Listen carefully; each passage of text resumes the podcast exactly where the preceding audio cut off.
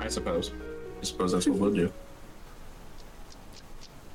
Hello and welcome everyone. Uh, we are down one Ninbins due to, I would assume, technical issues. Um, but the show goes on anyways. I'm not gonna say it must go on because, eh, um, s- sometimes it doesn't have to. Uh, but thank you for joining us, all of you in chat. Uh, anyone watching the VOD, thank you for joining us as well.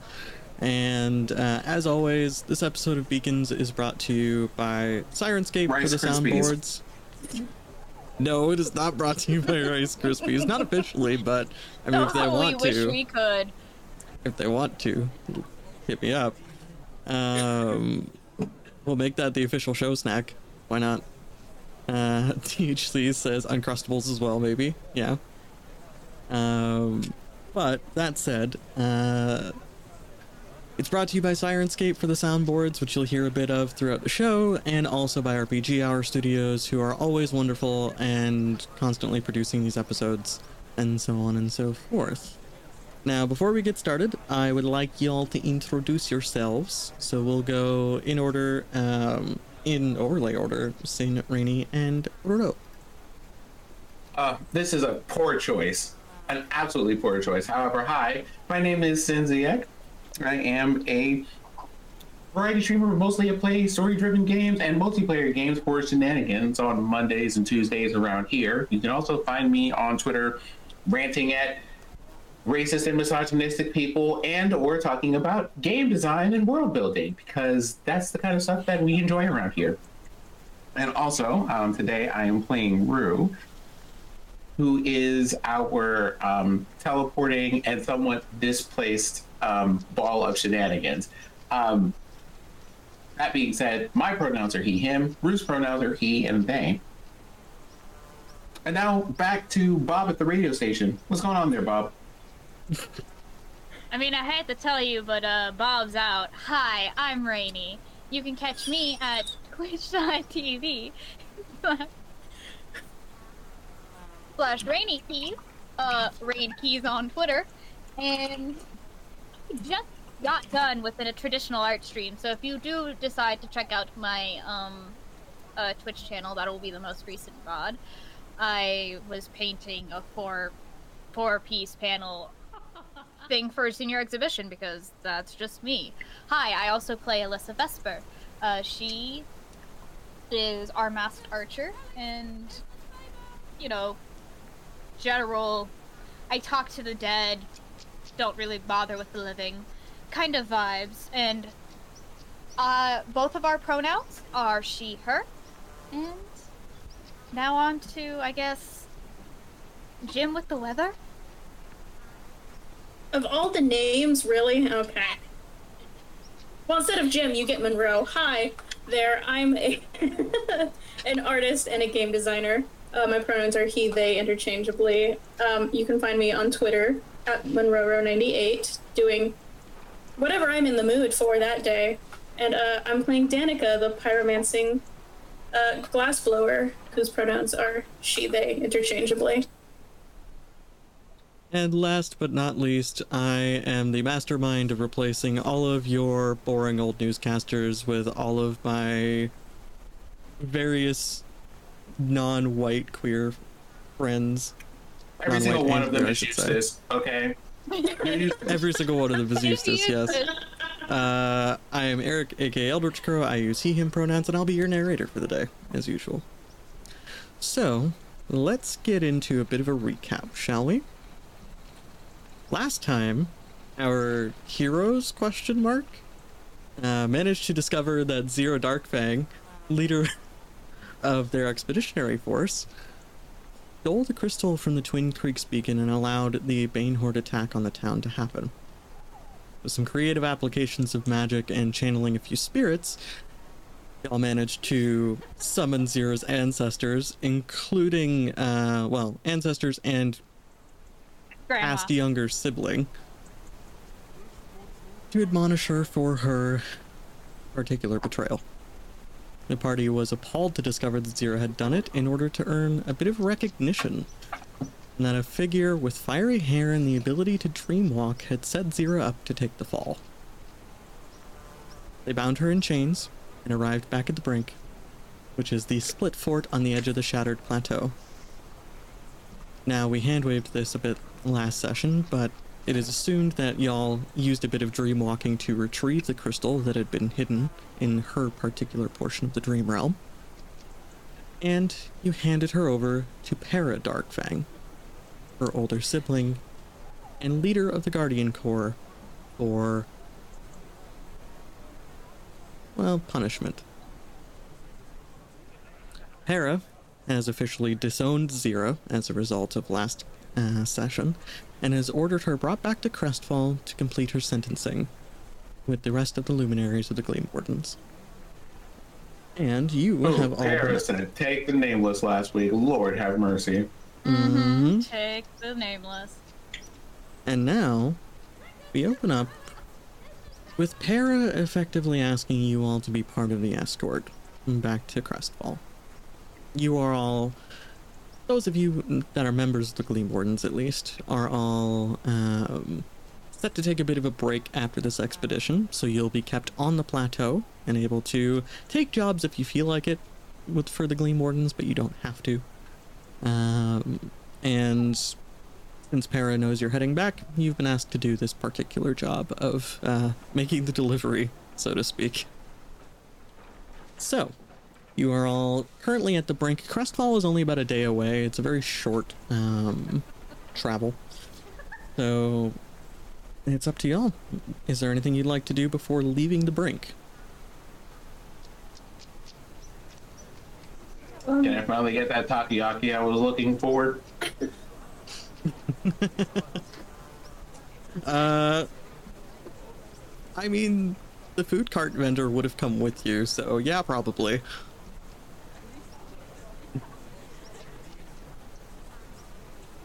That's it. That's, I'm, I'm good. I'm also noting a certain lack of disappearing, and that probably means I'm still quote unquote on vacation. Mm-hmm. Uh, for the Have a good purposes for the purposes of this session, we'll say that uh, Barry is requested by some of the uh, engineering corps and is off doing work for the quartermaster. Um, well, I don't know anything about prison detail, so I'm just gonna go do something else. But if you need me, I'm pretty sure you'll know how to find me. Okay, fair enough. Uh, as as for prison detail, um, Danica or Alyssa, since you two are the members of the Gleam Gleam Wardens that are sort of taking point on this, uh, a cart is brought out that has a jail cell built into it, as one would expect, and uh, it's being led by a, a couple of donkeys. You know, they they aren't quick, but they are sturdy and can pull that sort of thing. Can I, before we, uh, this could be at any point, can I look for Para? Yeah. Um, the brink is a pretty standard built fort, with the exception that it is split between the lower portion and the upper portion with the elevator. So you kind of head around and you can find uh, Para sitting basically in his office. For Now, lack of a let me- better word. Me, if I understand correctly, we're kind of at the top of a plateau, right? Yes. Okay. So this area is relatively flat, yes? Mhm. Okay, cool. What's the tallest point here? Uh, the tallest point would be the wall of the brink. I was Okay. gonna say probably like one of the guard towers on the brink wall would be a little bit taller because of a canopy to shade from the sun. Basically. Well, I mean, I might not want the shade though, but I No, appreciate no, the no. I was, I was thinking like the tallest point, as in you being on top of the canopy, tallest point because it's only marginally taller. But you, you find your perch. I would like to. you want to find your perch. I would. I would like to be there. Okay, you are on top of one of the guard towers, and you can see sort of this sprawling expanse below you. Um, it is still fairly early in the morning, so down below you can see that there's a layer of mist coating the ground for sure. It gives everything below you a slight hazy quality, almost like you're at an even greater distance. Uh, I don't know if Rue has any issues with heights. Um, Um, no. Okay. Uh, you you can imagine that more than a few of the refugees you've brought up are having a good sense of vertigo, seeing this scene from above. Oh, okay. So it's pretty high up, is what you're trying to say. Oh yeah, That's you good. It gives me it gives me a nice solid vantage point for basically anything. So, you know, if um I have a WandaVision moment, at least I'll be able to see the whole city and know where things are, and that's the important thing. So, if you're looking off to the east, which is, um, or probably more be northeast now that I think about it, um, the brink is sort of on the like the southwestern uh, edge of the plateau, and so you can look west and you can see um, where previously last episode I mentioned sort of that darkened citadel that seems to be eating light off in the distance towards the center of the continent. From here, you can also see, with a bit of extra height you have, um, the edge of a desert to the kind of southwest. To the north, you can see what appears to be a mountain spewing ash. And um, to your east, you can see the starts of a town and this very, very bright borealis light coming from the center of it. Hmm, okay. Some pretty interesting things up here. Very dramatic. It, it varies. Um, so, Rue, you're camped out up there. Danica, you wanted to go find Para. Mm-hmm. Para is currently, um, yesterday you saw Para in basically like his war gear, like he was wearing his armor and he was completely decked out. He had his hair back. Today he appears to be more, um, focused on some of the bookkeeping for the keep. Uh, he's doing a bit of paperwork. He has his hair tied back. You can see the two spiraling, um, what look like almost elk horns or deer horns coming up and then curling back a little bit. You can see he's got his cat like eyes, and he is just in sort of very loose, slightly open shirt that has the cuffed sleeves and uh, just sitting behind his desk. It's a very simple and sparse office for sure. Okay, I'm gonna kind of walk, like, not quite in the room yet, but I'm just gonna, like, knock on the side of the entrance. Ah, Danica, come in. Is there something you need? Uh, well, I was just wondering, um, do you know where my sister is stationed at the moment? Uh, give me a moment. Uh, Ro, did you name your sister? Yeah, Leona. Leona. Thank you very much for that reminder. He just says, um, Leona, and he shuffles some papers around, and you can see he's going through sort of the current assignments that are out currently. And he just says, uh, Leona's on escort for the supply run back to Crestfall. You might run into her on the way back, but I wouldn't expect it. Okay. Um, thank, thank you, sir. And, um,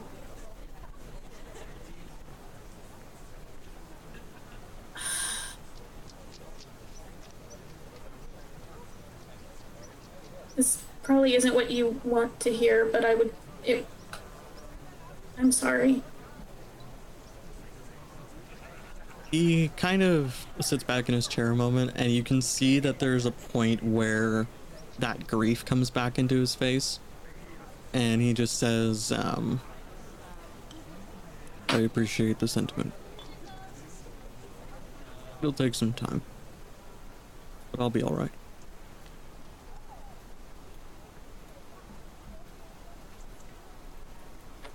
And I kind of just take it, like, let out a deep sigh and just bow in thanks and turn around and leave.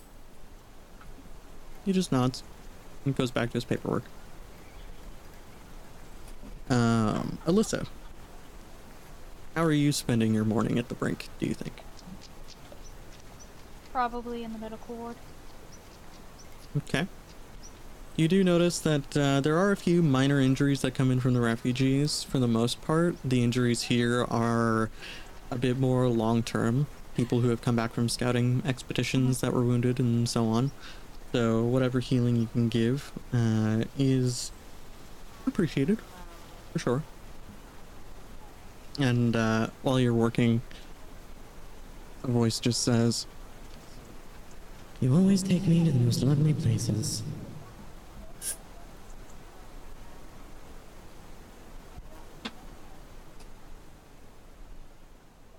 You know, if you were to really complain, I could just leave you alone.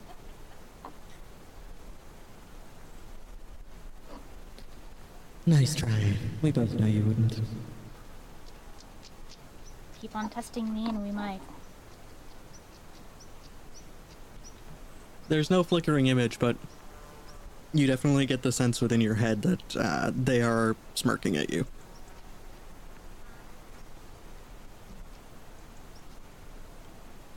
Alyssa just shakes her head as she's probably as this conversation probably happens while she was uh, just running to the back, getting some more bandages and cleaning out some bedpans and the like.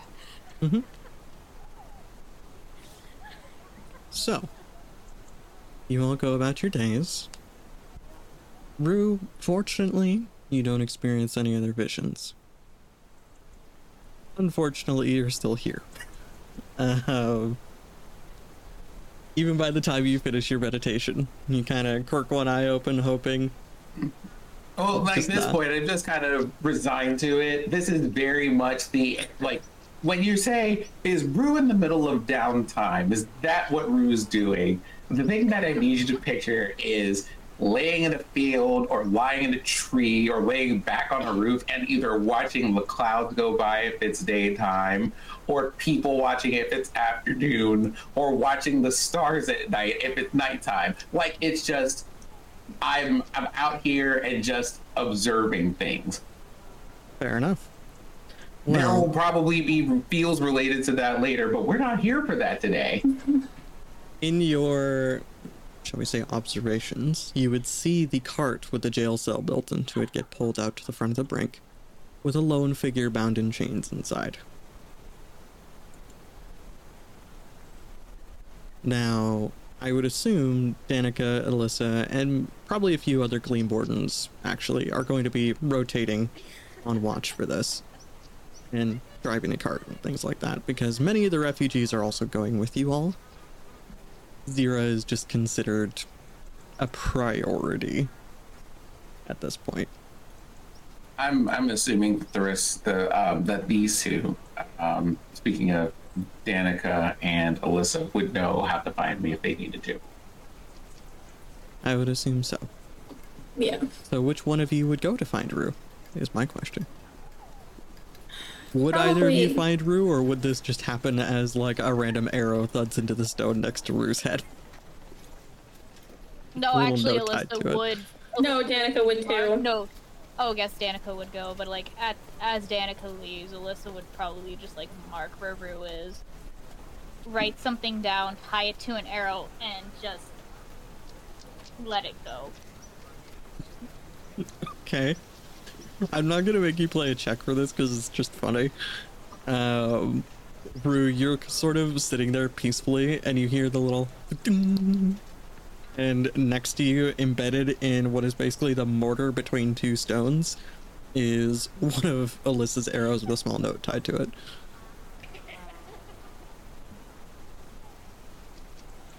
All of that is on the uh, message is Danica's coming to get you. Danica's so in her own head, she wouldn't even notice anything. She would just keep going. No, going. it like, would zip right past Danica Yep. too.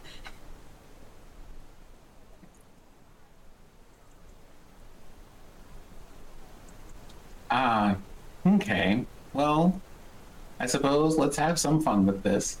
And I would kind of stand up on the tower, stretch my arms out real wide, kind of, you know, stretch a little bit, and then turn around and uh, just fall backward off the tower, plummeting toward town.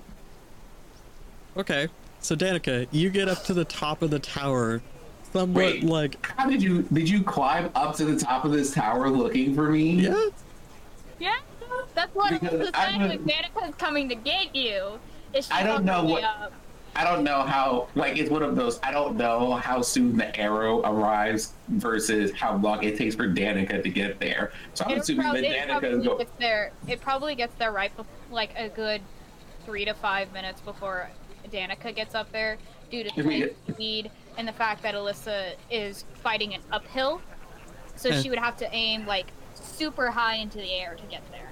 Also, just pointing it out too, Danica has to go upstairs. Yeah. Well, it's one of those things where, depending on when the arrow get there, if I see this and I'm just like, well, okay, I'm just going to immediately fall off the tower, does Danica not at any point see this lone figure streaking toward the ground from one of these towers before they before she goes, let me climb the stairs? Surely that's not Rue. Who would be doing this? No, no, no. There's there's a point where Danica sees you, except it's out the window of the tower, Uh, about a third of the way up. Yeah. So- I was gonna be like, I'm probably like a quarter of the way up or halfway up, and I Yeah, just like, like not that Okay, so not when you- that far, but still, you know, you've already done like one or two flights of stairs.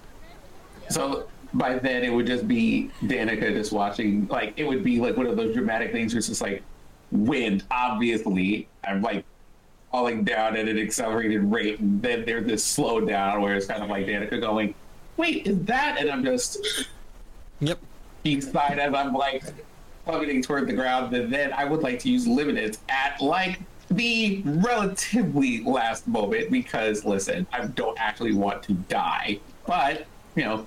I mean, timing your timing your fall anyways with your limits at the almost last moment is better than at the um, you know, uh, earliest moment because you would still have to fall the rest of the distance from your port. So Correct. So I I actually imagine this funny moment of Rue is falling upside down, so the peace sign is upside down as he passes uh Danica on the way down. But then you use your liminence and your teleportation basically spits you out right side up on the ground doing a peace sign in front of Alyssa.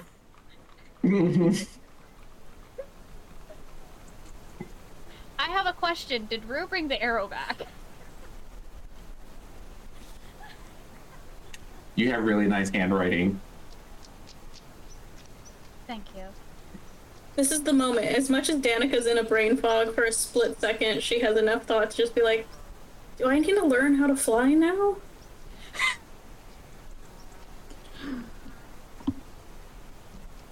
I love it. I love it. We love it. Now So moments, so moments later, when Danica comes downstairs, Uh, Danica, I imagine is slightly out of breath from taking the stairs like multiple at a time at this point. Yeah. Um, but also, I want to point out that like there were a bunch of people prepping to leave, so there's like dozens of people that just saw Rue pull this stunt, like something out of a circus. And that very cool handoff to Alyssa as Mhm. well. Just like that, just very. I just want to point out how weird this is for Alyssa to be like just this cordial. And Rue is the only person she's been this cordial to in this performance. And uh, as Danica walks up, you just see the very bushy eyebrowed Eustace brought up to you, Rue, and he just says, How did you do that without breaking your knees? Practice, my good sir, practice.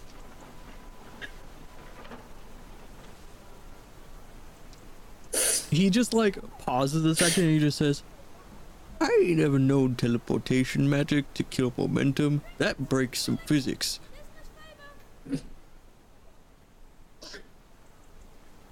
Alyssa Well, is very calmly because you don't know the right kind of teleportation. I just Eustace, you are a very interesting one, knowing these things about physics and falling. That that practice came with also having to learn a bit of physics to not break a bone. Have you tried doing this before? He he just looks at you and he says, No, but I've had friends. Sounds like you have some very interesting friends, Eustace. I would like you to tell me about them one time. Uh, I'm Maybe sure they'd we'll- like me to talk about them too.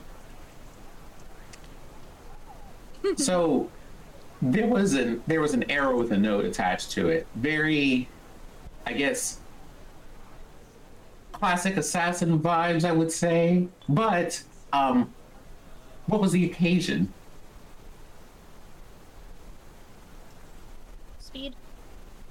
And then Alyssa Oh. just walks off. That was not much for talking, is she?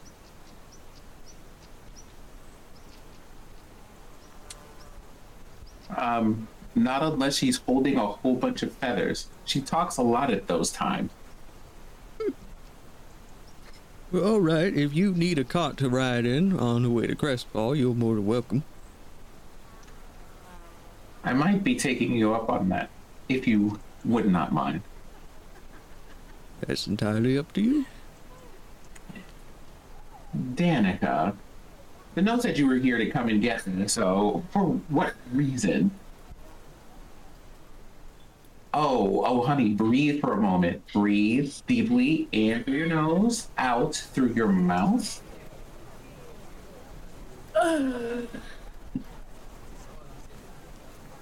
We're go- we're uh, we're gonna go.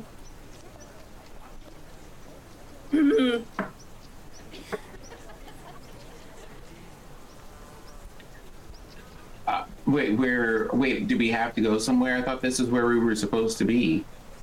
Oh wait, have they drafted us into doing something else? I don't think you technically have to come with us. I don't think so. But you're here anyway, probably with the question. Does that question somehow sound like, would you mind going anyway? yeah, she actually does laugh, and she's like, "Well, I mean, your company is most valued." I will only agree to this if you provide snacks. Pulls out my pack of like trail mix. I've got dates if you want them. I think that'll do from both of you. I'm pointing the last bite of a kebab that I've been chewing Uh, top of the tower to both of them. Rue, it is probably at this point that you notice something a little bit odd. You are like when I say that the plateau is high up, I mean like imagine heights equivalent to the wall from Game of Thrones. I don't know that point of reference, so I'm just going to use the Empire State Building.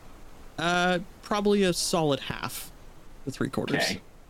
So you with your particular skills and knowledge of wind magic and air you should be having trouble breathing right now. But the atmosphere this high up is fine. In fact, it's almost perfectly temperate as well. Hmm. And it's just something you notice from the quick change in elevation that you just experienced, that you're not breathing heavily or anything like that. Hmm. With that, uh, Zira is bound in chains inside this jail cell, looking a bit like a disheveled Azula. Um, Is it still the chains I melted? it is still the chains you melted because they couldn't get them off. because you Uh, melted them, which was a good, good, good choice. Didn't have to, didn't have to give him a chance to actually, you know, let her out to And then- redo the chains. And then on the other side, they realized that your choice of melting the chains was probably better than using a lock that she could pick and therefore escape from. So it was genuinely the best way to go about it. Uh, so Zira is just sort of sitting there quietly, and she's bound in a way that she can sit comfortably so that she's not like losing feeling in any of her limbs or whatnot. Um, but she is just sort of leaning up against some of the bars, staring kind of thousand yard stare esque at the brink as you all start to head out. Actually, Alyssa would just knock against the cage as she goes to take, uh, take the reins of the donkeys and just very, sort of eerily, just, welcome to the road, sister.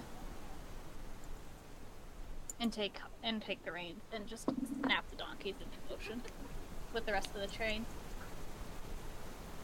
Zira just gives kind of a dark chuckle. And Danica, you would be in earshot for this. You would hear Zira just say under their breath, Siblings cast such deep shadows.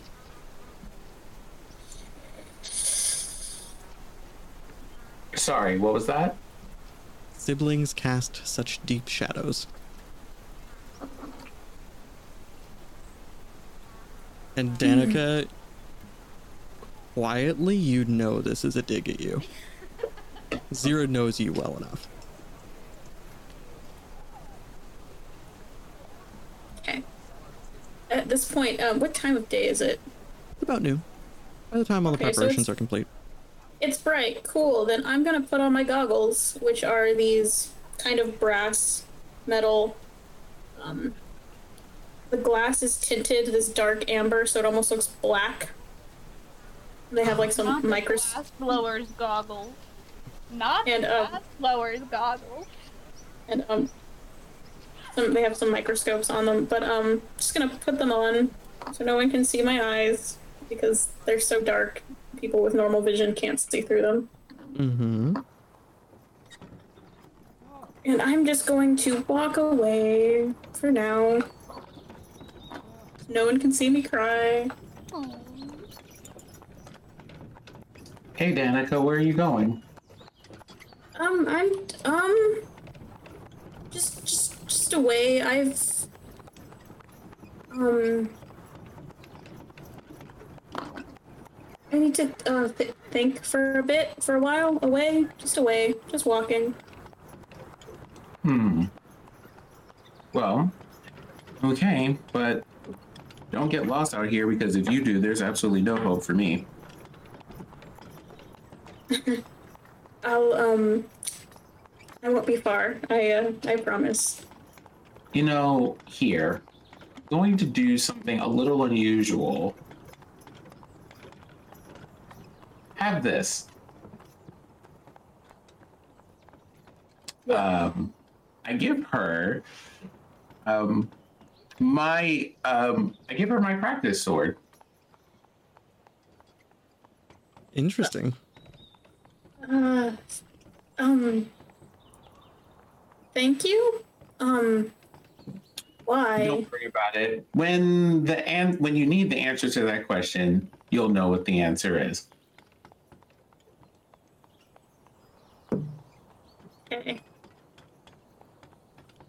How are you?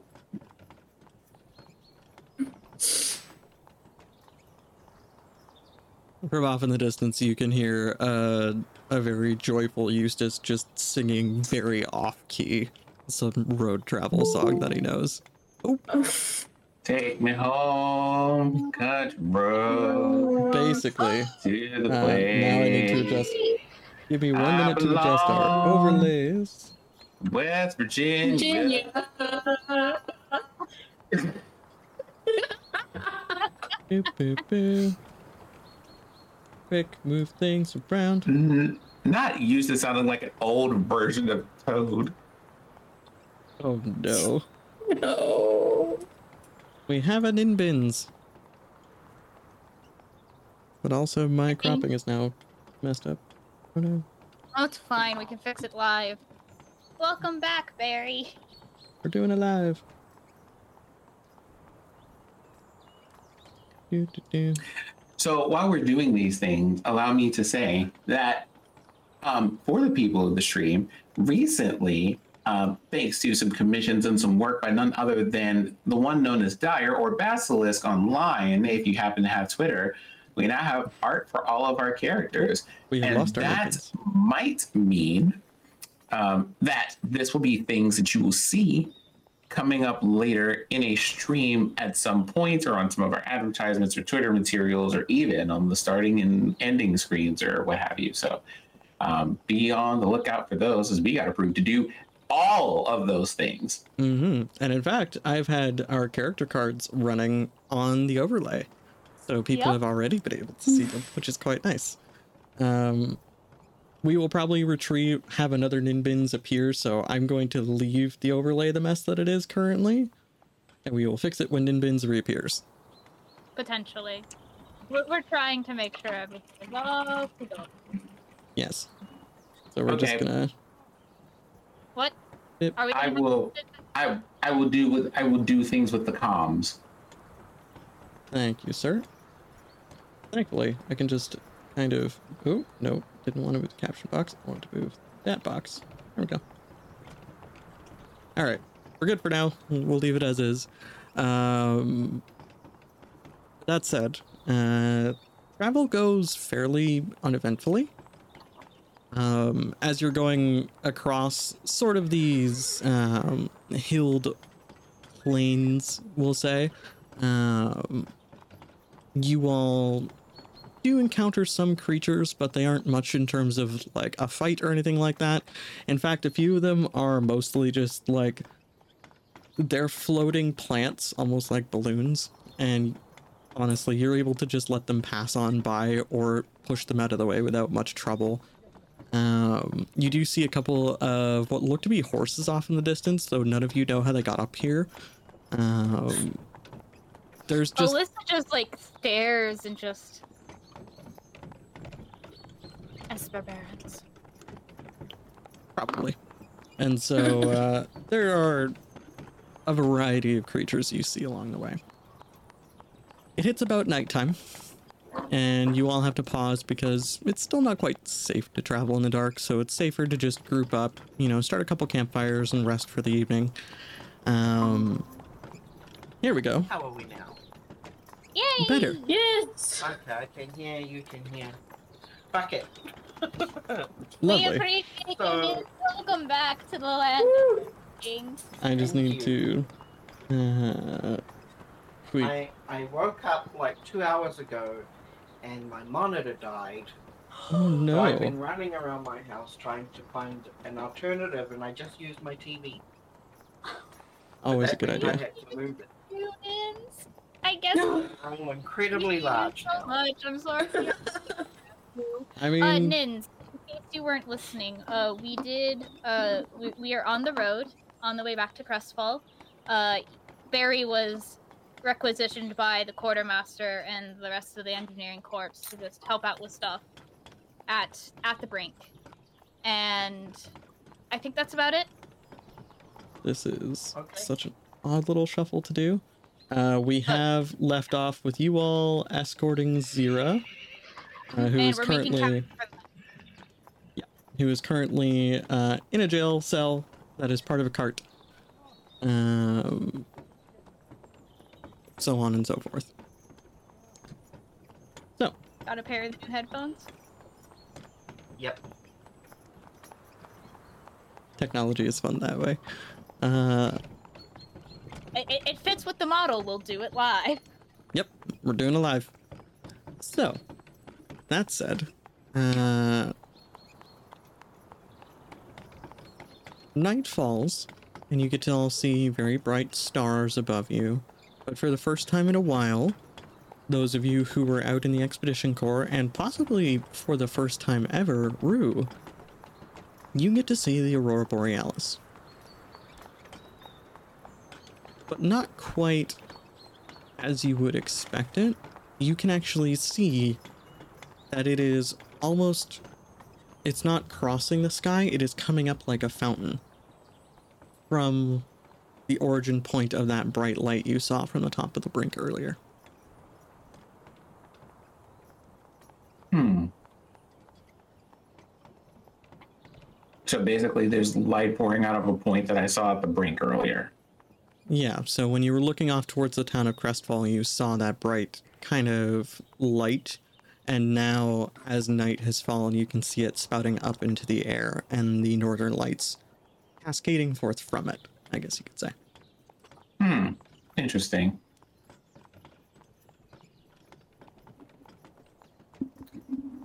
It's nice up here. I think everybody's going to like being able to live up here. Also, surprisingly, the air is not especially thin. That's nice. Hmm.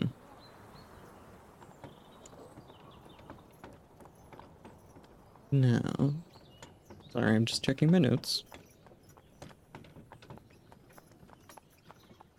So. In the evening, is there anything anyone would like to do particularly with regards to your own downtime in the evening? with regards to any dream shenanigans that I would like to know about, um, that you feel the need to inform me of, etc., etc. I would What like to there- talk to Zira. Would there be dream shenanigans? I don't think there will be any from me today, unless y'all drag me into some.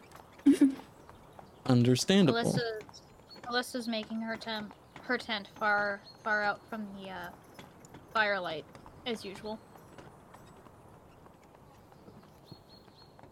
Inins, do us a favor and tilt your camera up a little bit. We're missing about half of your Oh, yeah. face. There we go. Lovely. Um. So, no dream shenanigans unless other players choose to cause them. Uh, Danica. Yep.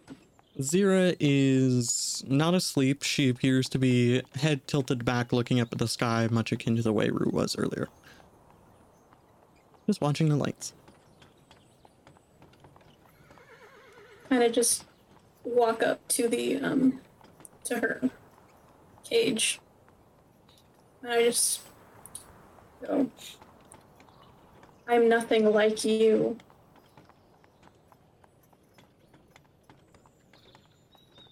No, I suppose you aren't, but.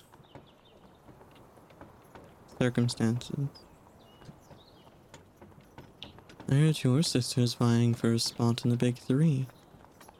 And she just kind of tilts her head towards you. Were you. Uh, Yeah. And she got she's getting there on her own merit, not hurting people.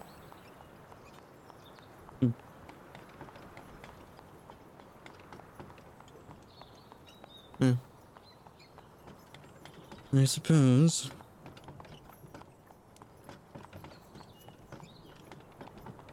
And yet here you are, saving 200 people.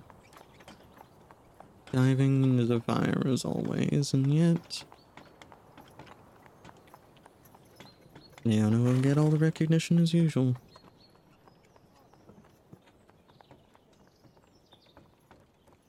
Because recognition doesn't matter to me. She just finally locks eyes with you, and she just says, If that were true, then why are you trying to convince me?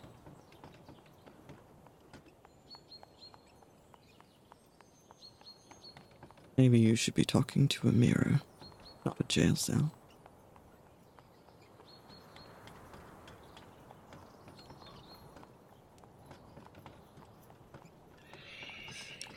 You say hello to Leona for me. I hear her and Charla are in, are in a bit of a competition lately.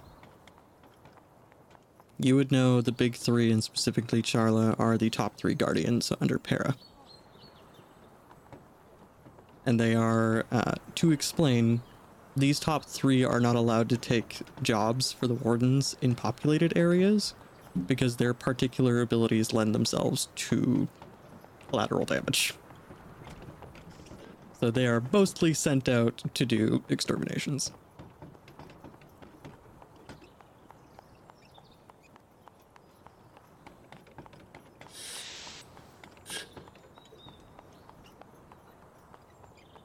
I would say watch me be better, but um that depends on how long you last now, doesn't it? And before I go, I'm going to just touch the bars she's leaning on and get them nice and toasty.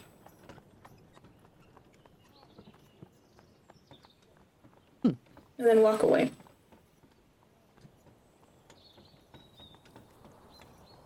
Red or black?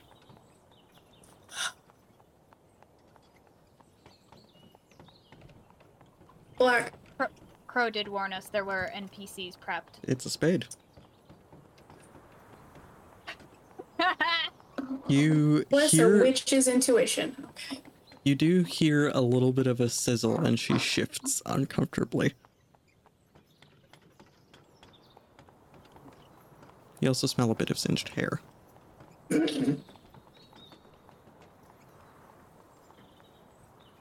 Sin, you're muted. Say, well, you know what they say about betting on black. You should. Not wrong. Not wrong. Uh, so, morning comes. Again, uneventful, and you all should reach Crestfall within about midday. Once again, we're going to take this from a bit of Rue's perspective because you're the newcomer to the plateau. The last really interesting thing you'll notice is the closer you get to Crestfall Rue, you would expect that light to get brighter to almost be unbearable. But it doesn't. In fact, it seems to get dimmer and more comfortable as you get closer. What a strange place. You also hear in the distance a little boom. And you look over, and one of the kids has accidentally gone and popped what are known as bomb spores. And uh, they effectively inhale hot air to keep themselves afloat and move around. Um, but one of the kids was messing around, uh, poking one with a stick and popped it accidentally. And Alyssa, you probably have to do a little bit of uh, medical work on them because they look a bit like they ran face first into a cactus. Um, just because these things do have cactus like needles, unfortunately. And then one of the parents then announces to the children that they won't be playing with the bomb spores anymore.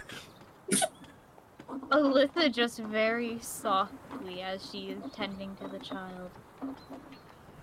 Let mistake again, or else you're always going to be the one that everyone else will look to for what not. Oof. And a little kid, like you noticed, kid doesn't even shed a tear. There is a very high pain tolerance for this one, and they're just like, eh, eh, eh, as like all the needles are getting pulled out. Yeah, you move on. Zira keeps her mouth shut for the rest of the trip, and appears to grow a little bit more tense as you get back to Crestfall. Now, the town itself is interesting. It is a town of about 5,000 people, which, you know, to us may not be very large, but still a fairly decently sized city for this continent. But the odd thing about it is all of the buildings are at most two stories. Pardon me. And you notice they are new stone built on top of old stone, and there are half crumbled pillars scattered along the roads. And from what you all can tell in the history of this place, it was at one point a city built within a cave system in this mountain. And then the cave system was obliterated when the crystal struck, and so it left ruins of the city behind. And Crestfall has been built up on top of those ruins and built into those ruins. So some of the stones of these houses are old enough to have cracks and moss growing between them. And then they've been patched up by pieces of wood and other pieces of stone as well. You see, in the center of this city is a very large sapphire faceted crystal. The beacon of Crestfall. However, it is about three stories tall and it comes to a lopsided point because part of it has been sheared off at a diagonal. And there are hairline cracks like a spider's web moving across it that refract light into the day sun. It's a beautiful sight. And as you all get to the edge of town a cry goes up. And all of a sudden the street lamps come on, despite it being midday. And music starts playing, and a celebration begins.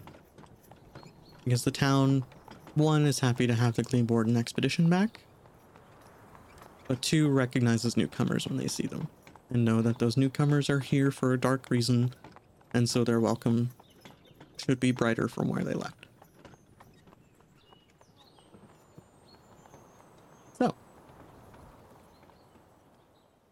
Town is bright and bustling. there are whispers that go up when people see Zira in the jail cell, and that cell is taken to the center of town, where you see the town square is built up around the crystal, and there is what's known as the Triune House, um, which is basically a longhouse slash a council building, um, and you can all basically just see that going off. Food carts are brought out. Some of the taverns open their doors. Um, the marketplace is not really hawking its wares, but is actually like going to the refugees and saying, Hey, what do you need? You look like you need a new shirt. You look like you need some new clothes. You look like you need, you know, any amenities they can spare are being spared. Next to the Triune House is uh, basically the Warden Barracks. Wardens who don't necessarily have their own place to stay can go there, and you see a bunch of them flood out and welcome their old friends back, and that's where most of the whispers about Zira come from. Zira is led out of the jail cell and into the Triune House immediately. As Zira's like, as Alyssa probably helps the Zira's escort into the Triune House, she just like gives her a look. Any last words? Just in case. Zira just looks at you and she says, No.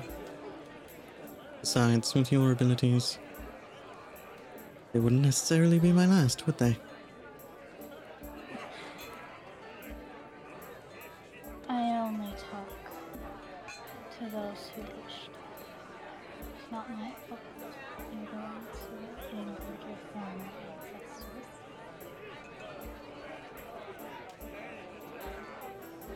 Just kind of curls her nose at that and is led inside.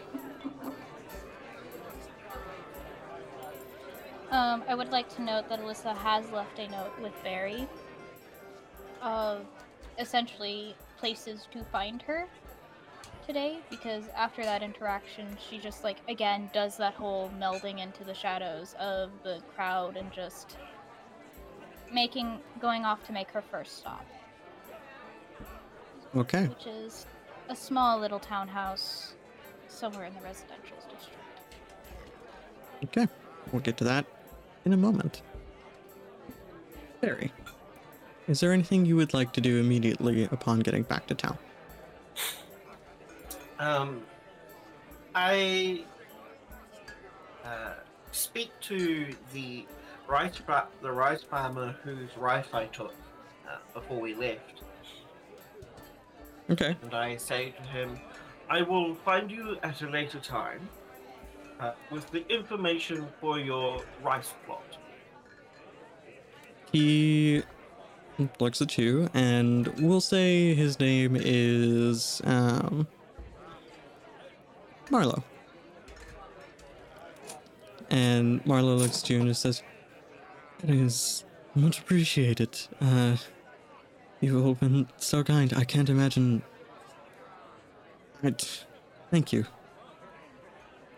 You're more than welcome. Ours is a shared fate. If one of us falls, then we all do, as you have seen. And with that, um, Marlowe is kind of immediately swept away by the townsfolk. And there is this kind of older woman who walks up to him and just says, Well, you're a farmer, huh? You've got the look about you. We've got a few farms around town. We can hire you on. Um, if you need a place to stay, we've got room. Come on. And she sort of takes him by the elbow and leads him away.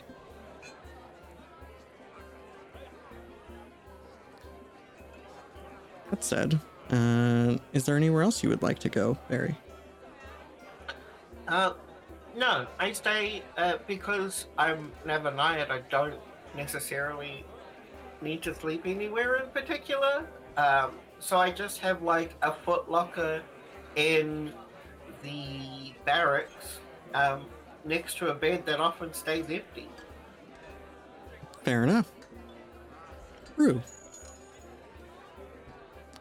You watch this festival start almost immediately. The town just sort of comes alive around you And some of the folks approach you saying, "Oh, do you need a place to stay? Are you looking for help?" Because they they see that your clothing's a little bit different, so they assume that you're just another refugee that was picked up along the way. This is Crestfall, right? Yes. Okay. Oh, um, you know, I'm just here helping my friends um get from point A to point B, but thank you for asking. What's your name? Oh, I'm Julia. I I run the local bakery. If you need any food, come talk to me. Julia is very much this um it's hard to tell how old she is.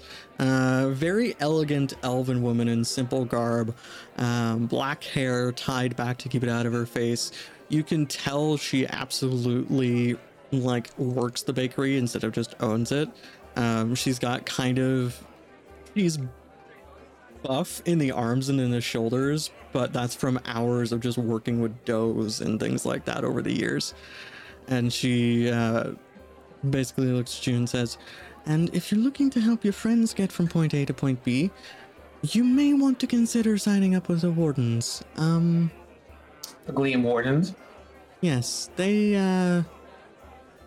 There are folks who don't appreciate people helping for free around here, and the Gleam Wardens take them on as volunteers more to protect them from those folks. And she kind of nods her head over to this shorter dwarven man who is walking through the crowd and very boisterous. And you can see he's wearing what amounts to a Victorian tailcoat um, with cuffed sleeves and is in a full three piece suit. Dwarves in this setting don't grow hair, they grow stone. And most of it is semi precious. And you can see he has a beard of chiseled obsidian that goes up into sort of perfectly coiffed obsidian hair as well. And his eyes match and he is going through and he's basically saying if there's any uh, manual laborers or whatever, he's shaking their hands and saying, "Oh, you should come and work for the mines. You know, we we provide protection for people. You could also join the house guard." And she, Julia, appears to not quite approve of this person. Well, the people that I'm, I'm traveling with are a bundle of Gleam Wardens, so I think that'll probably protect me from that, but I appreciate the lookout. Also, do you make Danishes? She uh, looks at you and she just says, Well, we might call it something a little different, but if you come along, I'm sure we can find one for you. She absolutely does make Danishes, she just doesn't know them by that name. Okay, well, you know something, if I see something that looks like what I'm looking for, I'll just point it out. But, um, do the bakery and things. Mhm, Lovely. And she just guides you along. Now, I'm gonna have I'm gonna have pastries. Okay, that is a thing. Uh, there's here, yeah, there's. I think that's a that's absolutely a thing for Rue. Like it's just let up. What is he doing? Snacking. I mean, let Rue. if you must find get Rue, his look for the food. Yeah. There, there are two. There, there are two ways to find Rue. Danica has one of them. The other one is: is there a place that has pastries? I mean, poor man deserves pastries. They just got told, "Hey, have a nice vacation." I'm, by I'm on their a. God. I mean, I'm having a vacation technically, by their definition. I don't know what you're talking about. of Uh, course not. So, That's Uh. Rue, as you are guided to the bakery, you look across the street from the bakery and you see what appears to be a cafe or a tea house, and it is um, it has this larger sort of Goliath-esque figure to use a D&D term out front. Um, he's got slightly greenish gray skin, so possibly a little orcish descent in him as well, and he just says, "All right, any newcomers in town, come on in. We've got free tea and lunch for everyone." and he's just yelling this across the crowd. Um, he's also drowning out, uh, to his frustration, the dwarvish man you saw earlier, and definitely pulling a lot more of the attention. And there is even a point where he wanders away from the tea house a little bit, and you can see he is following the dwarvish man through the crowd, purposely drowning him out at some points. And then he returns. Um, I am going to, just for the briefest of moments, just to add to the nonsense. The next time I see him getting ready to shout something, I would like to use some air magic to amplify the sound of his voice. I would like to make him like a good two or three times louder than he normally is.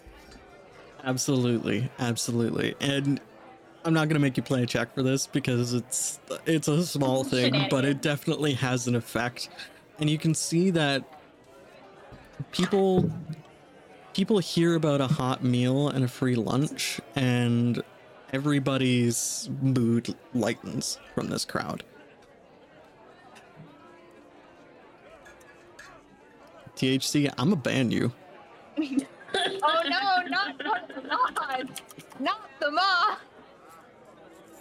Don't make me take your sword away, THC. uh, Put him in timeout. For those wondering in chat, um, a dear friend just said, should we call vacation where you seem to be doing spurts of work with small bouts of relaxation a crocation? Hey, if that's your kind of vacation, that's your kind of vacation. No tea, no shade. If that's the appropriate appropriate application of that phrase. I mean, maybe, maybe, but mm, you know something? I'm a hush, is what I'm gonna do. Please continue. Please uh, school me so, on the appropriate application at a further date. Danica, we'll get back mm-hmm. to you. Oh, okay. You are outside the Triune House. You are welcome to go join the festivities. But word gets around the wardens very quickly that it is to be an open sentencing.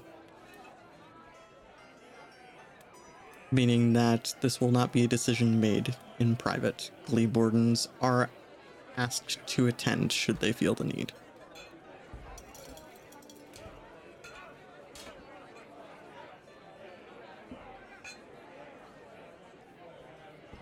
Those of you who are also members of the Wardens would eventually get this message as well. Though, Alyssa, you might get it a little bit late, considering how far away you decide to roam. Barry would absolutely get it almost immediately, because I imagine there's a small stop in at the barracks where you get the call. I mean, Alyssa probably wouldn't care. Fair. Alyssa does not care. That's fair. Um, Barry would turn up. Okay. Danica would too, and then look immediately relieved when she sees Barry. Fair enough. And there's a certain crowd that filters in around you all as well. Now, the Triune House looks a bit like a courthouse or like a city council hall, really, where you have a raised dais with a number of seats um, behind a table, and the number of seats pertains to the number of luminaries in town. Um, for the audience, luminaries are the leaders of specific segments of the Gleam Wardens and also a title for leaders of aspects of the town. So, you know, civil engineering and all that jazz. In a U shape around that is a bunch of seating. And there's sort of a second balcony tier for seating as well. Mostly, this comes in handy when they're making public decisions about, you know, new additions to the town and whatnot, but in this instance, the Gleam Wardens pack the place. And Zira is sitting in a chair on the main floor in the middle. Still bound in those chains. So, you two settle in. And you can hear the sounds of the festival going on outside, kind of creating this dark almost morbid contrast to what's going on in the building. And you see a number of figures walk out.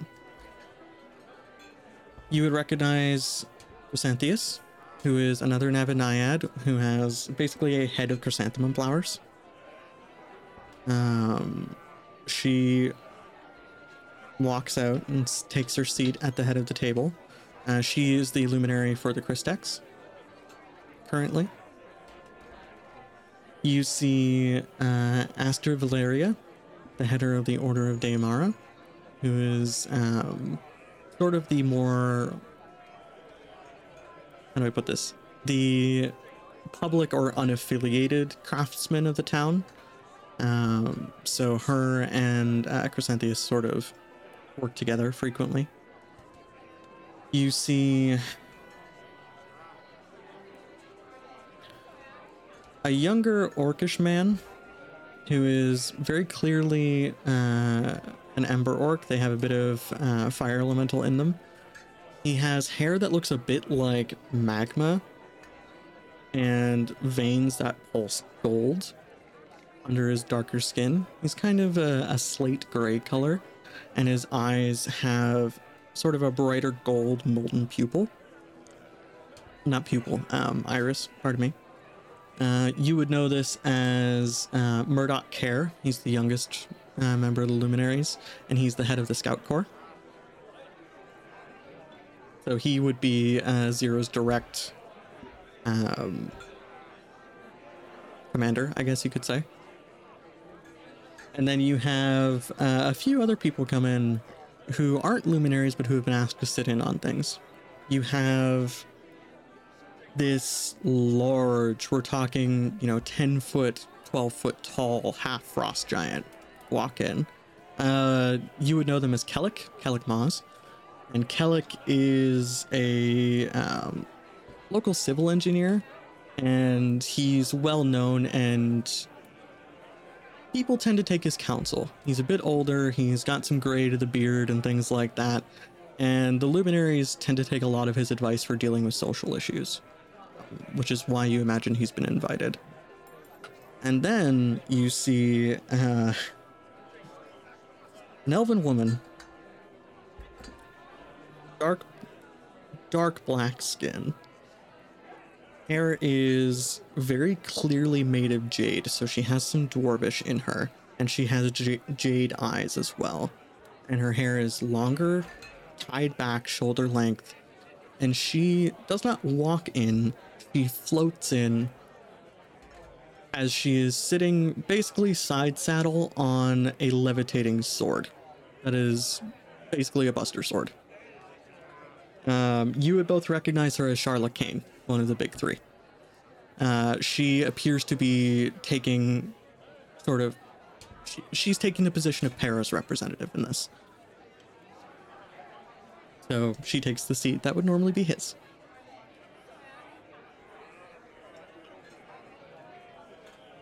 The sentencing begins, and I'm going to kind of speed through this because. Eh, uh, it's a court case. They bring up everything that happened. Um, you are not asked to testify. They have everything in written reports, especially from Para, and thanks to that, you don't have to speak during this. But they do acknowledge you to um, Barry and Danica in the crowd as the people who discovered what was going on. The wardens around you, you know, a few of them pat you on the shoulders. Uh, Danica, one of them grabs your wrist and gives you a squeeze, like, hey, good on you and they all seem to be on your side in this. The public opinion of Zira tanks very quickly. And there is a point where Chrysanthus is asked to make the announcement, and she stands and she says, Gleam Wardens, one of our own, has been determined a traitor. Just a thief, not just a killer, not just someone who has left those out to the dangers of the world, or one who has actively encouraged an attack by the Bane Horde. This is a first, and it will be a last.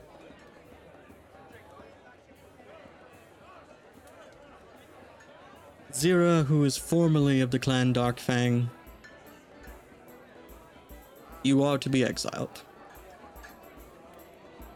You'll be given enough food and supplies for a week's travel, and then you will be expected to exit the plateau.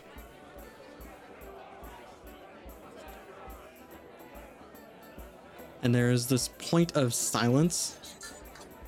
And Zira doesn't say anything. But a voice from the Gleam Warden sort of seating area speaks up. One whom you didn't see enter. And you hear, Well, now, hold on a second just there. Isn't that a bit harsh? Danica, you would recognize this as Farron Telesir, one of the Esper Barons.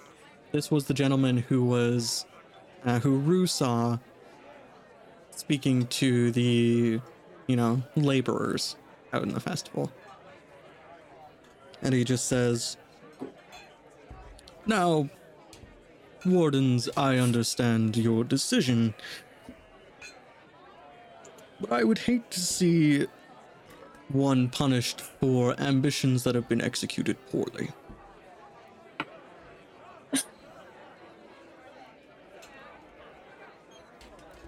It would be a shame to see such ambition go to waste for lack of sense. Might I offer an alternative?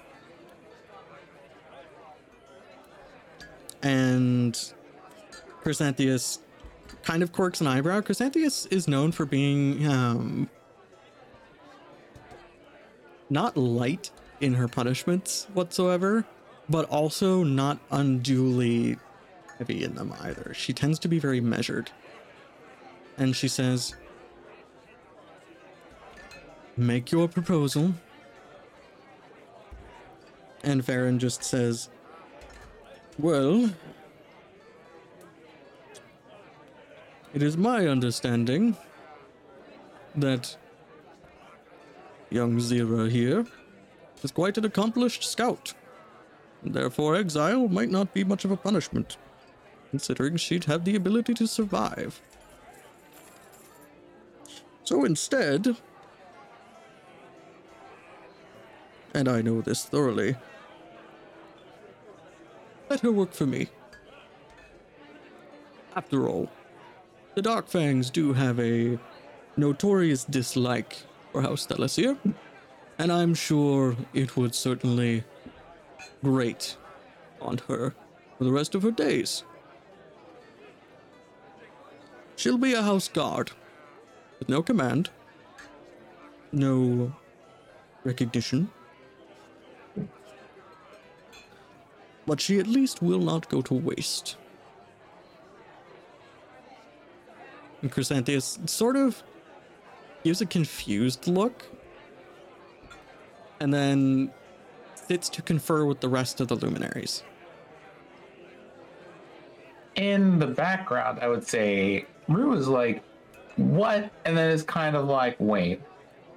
Please don't tell me that this man just showed up here just to be petty and be like, well, you know something. Instead of sending you to a lifetime of exile, we're just going to sentence you to a lifetime of spite. You're going to have to wake up every morning and be nice to me. I get to be me, and you have to be you, and I don't think I could have asked for better revenge than this. I mean, is spite its own exile? Danica or Rue? Actually, no, Danica or Barry. Pardon me, since you two are the ones more actively involved in this. One of you decide. Black or red?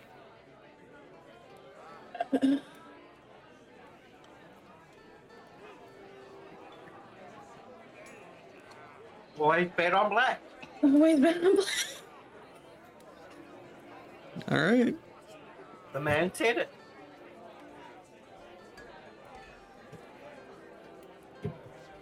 Is that a red? That is a red. is.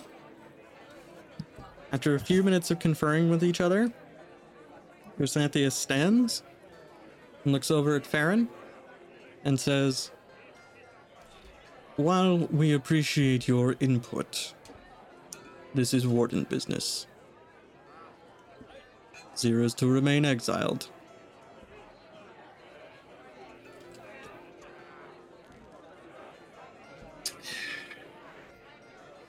The sentence will be carried out in a day's time from the brink by Para. Good luck. And Chrysanthus says that directly making eye contact to Zira. Dismissed. And Chrysanthus steps away, and the luminaries step away, and the wardens speak to each other a little bit in the stands and start to filter out. Danica, Barry, Rue, is there anything any of you would like to do? Um, what does espionage do? Uh, espionage is, you know, stealth, stealth. It's stealth, but also it is attempting to learn information, attempting to not be noticed, sneaking around and doing things. You know, your general eavesdropping, flipping through documents, breaking and entering, that sort of thing. Um, because I would like, there you go. Like, I'm not a telepath. I don't think I can read minds here, but I would like to figure out what um, Farron's intentions were. Okay. Uh, Farron is with a few of his house guards outside, and um, yeah. So I'll ask you to make an espionage check. What's your skill level for this? One. One. Mm-hmm. Okay. I'm gonna set this at a one because he's not really hiding anything. If that makes sense, he's just he is who he is. All right. Um, we have here a jack of diamonds. I have here a two of diamonds, so you win. Um, so you sort of step out into the entryway, and you can overhear his somewhat frustrated commentary to his house guards as, "Hmm, "Well, seems we'll have to find someone else to work security for the upcoming event. Let's just see if we can wrangle some of the newcomers, I suppose. Anyone good with a blade? I know the wardens won't volunteer. I'll have to ask. Well, on to business then. And his guards sort of flank him and they start going through the crowd. An event? You mean like basically the party that the town is currently having? No, it seems he was referencing something else. But you don't get much more information than that. Hmm. I feel like Rue was just standing right next to him with a fan over his over his face. He was just like standing right next to the to the Esper Baron going, Possibly. Like, how shady does this man have to be to try and take an exile? I mean, there was a certain degree of spite there, but a certain degree of uh, necessity as well, it seems. Well, there seems to be spite there, but like thinking about this, I'm just kind of, oh, you know, actually, hold on. Let me see if I can get the prop. Give me a second.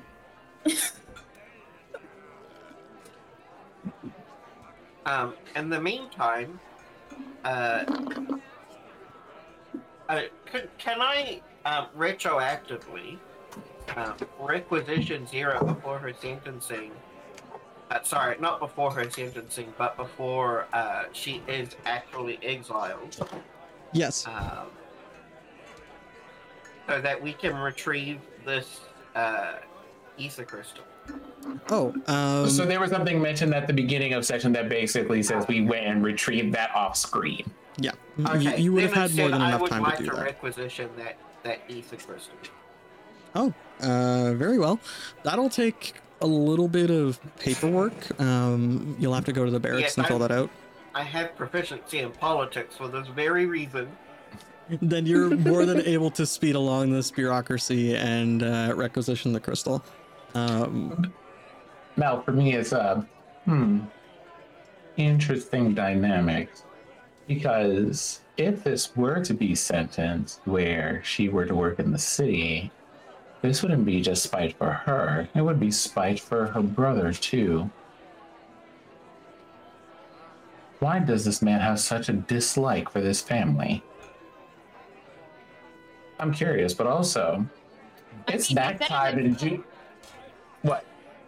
What? No, I was just like out of character. He said it himself. Both houses have hated each other. For what purpose, we don't know.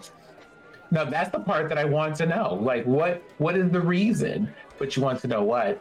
Julia said that she was going to make me a Danish, and I don't think I've gotten that Danish yet. No, she would have uh, offered to make you a fresh one, so would take a bit of time. So, Hmm. Uh, Barry, you're more than able to get that crystal, and uh, I assume you just stow it for working on it later. Mm-hmm. Very well. Alyssa. Mm-hmm. We have been away from you for a little bit. You said you were heading to a small townhouse in the residential quarter. Yes, that's one of the two places that is on the list of where Barry can find Alyssa if Barry is in search of her. So, my question is Are you going to visit them?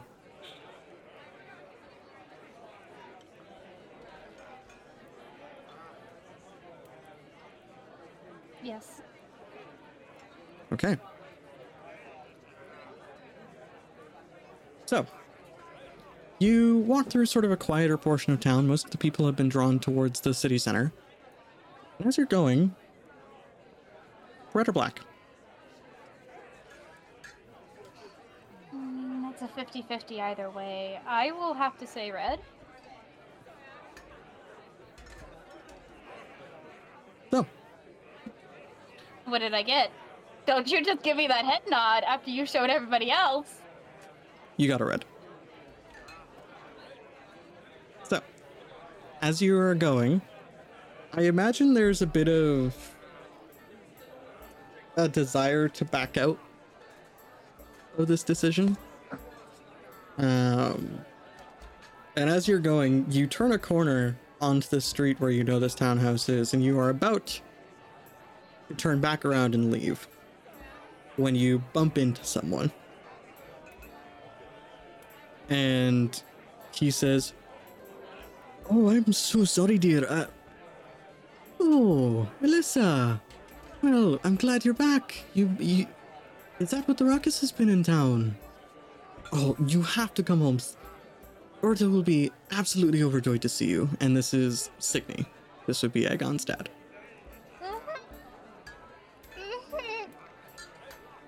Of course, I had to run into the death. And he just says, If you're not busy, come, come on home. Say hi.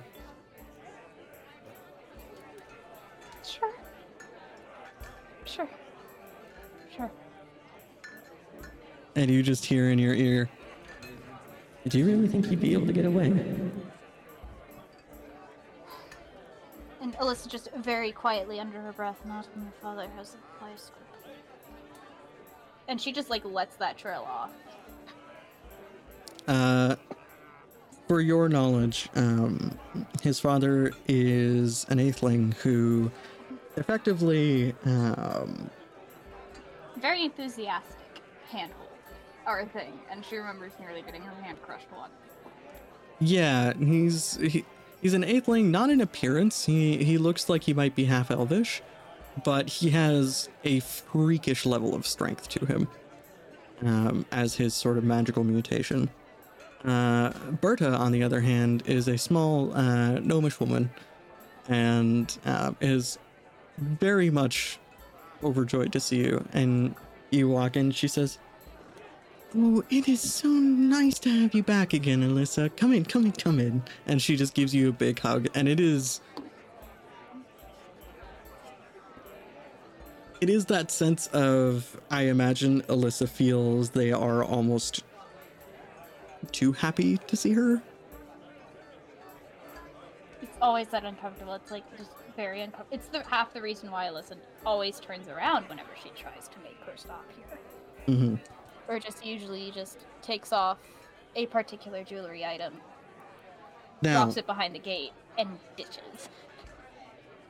Now, as you are brought in, uh, their house is fairly small.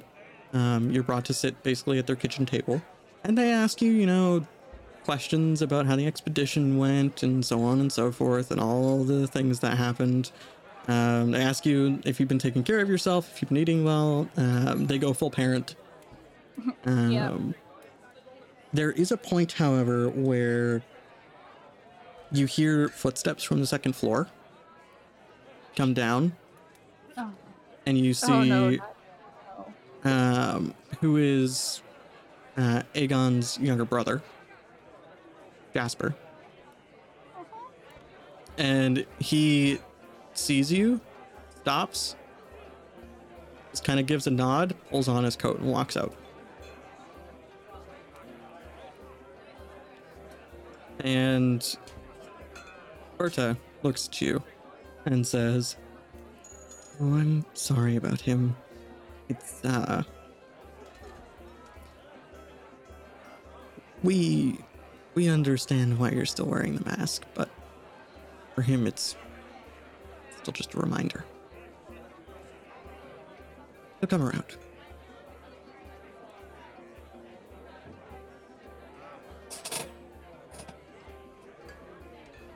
Don't expect anyone to come around. It is fine. Um, Alyssa just like as she's talking is just like fiddling with the clasp of the pendant and just like gets it unhooked at that and starts to like she like fishes through her shirt and just neatly piles it in and just sets it on the table. I'll leave him here. I I need to get back to work at the cafe. It's, it's been a while. The festival and refugees, and they're going to need hands in the kitchen. Signy, Signy just looks at you and he just says, "Oh, "Hold on a second. I don't know why you're leaving this here for us. That was a gift to you. Just please, it's fine. I can. And like Alyssa's already on her way out. I'll come back for it later. Just take care of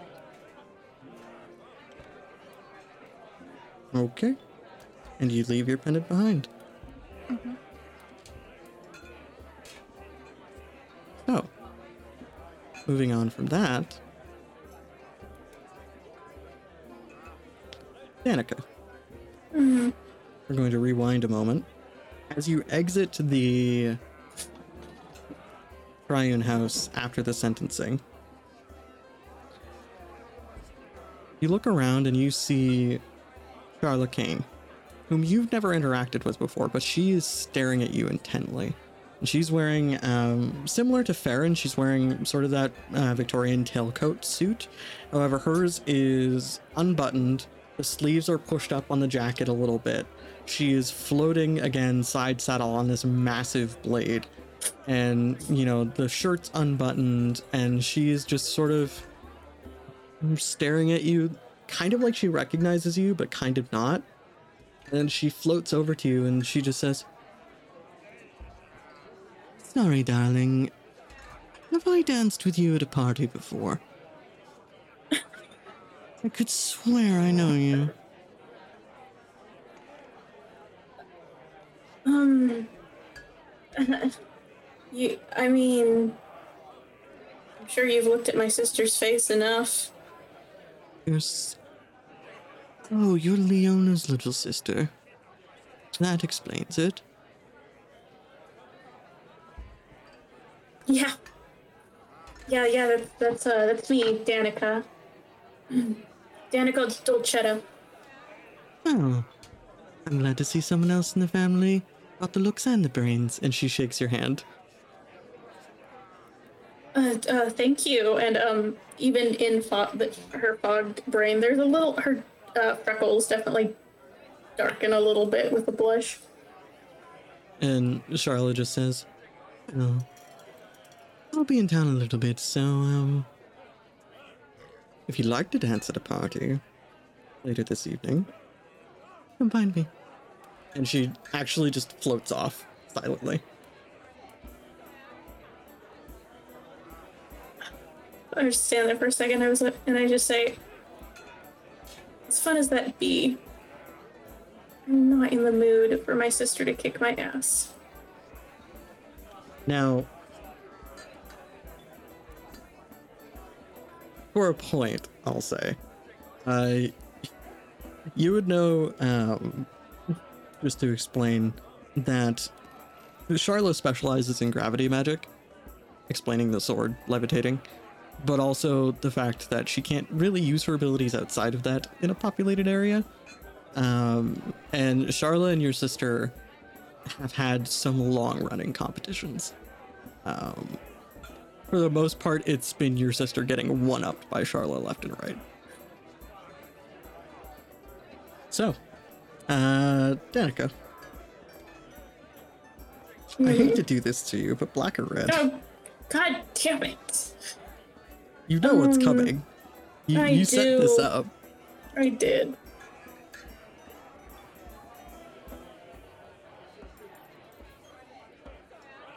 Black. I pulled the seven of clubs. So I'm going to I hate ask. to be I hate to be an inconvenience. I hate to be a bother. I truly do. But also I did ask for this pain that I'm about to suffer. I, So I'm going to give I you. mean, I'm going to give you a decision. mm, Would you, or would you not, like to run into your sister at this point? I would. Okay. So, uh, as you're standing there somewhat flustered, drifting through the crowd, you feel an arm wrap around your shoulders and say, Hey sis, how you doing? Leo, hi. So, uh, expedition went well, I see. Uh, you could say that. Now, Leo is most likely a bit more lithe than Danica, I imagine, because it's not as. Uh, Leo doesn't do as much consistent work as Danica. Um, Mhm, but she's physically speaking. She's definitely taller. She's got the same uh, kind of red curly hair as Danica, but I think Leon, I think Leo would keep it cut a bit shorter, um, possibly. And Yep. she's got this mischievous grin on her, and she just says, "So I see you met Charlotte, huh? And how did that go?" She offered to uh, dance with me. you better bring Shut a sword up. then. Shut up. And kind of shove her off. What? I'm not allowed to tease my younger sister? Come on.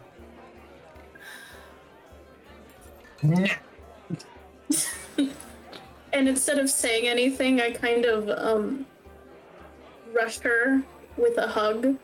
Oh, okay. There we go.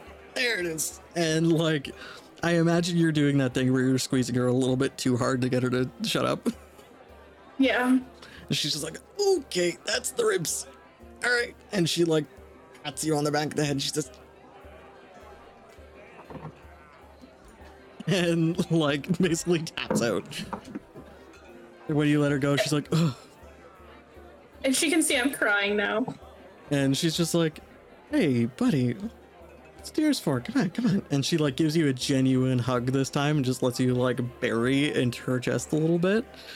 And she just says, everything all right? No. You look a little. Come on. let-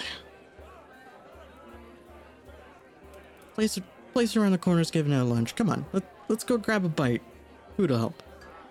And she kind of guides you over that tea house that Rue saw earlier.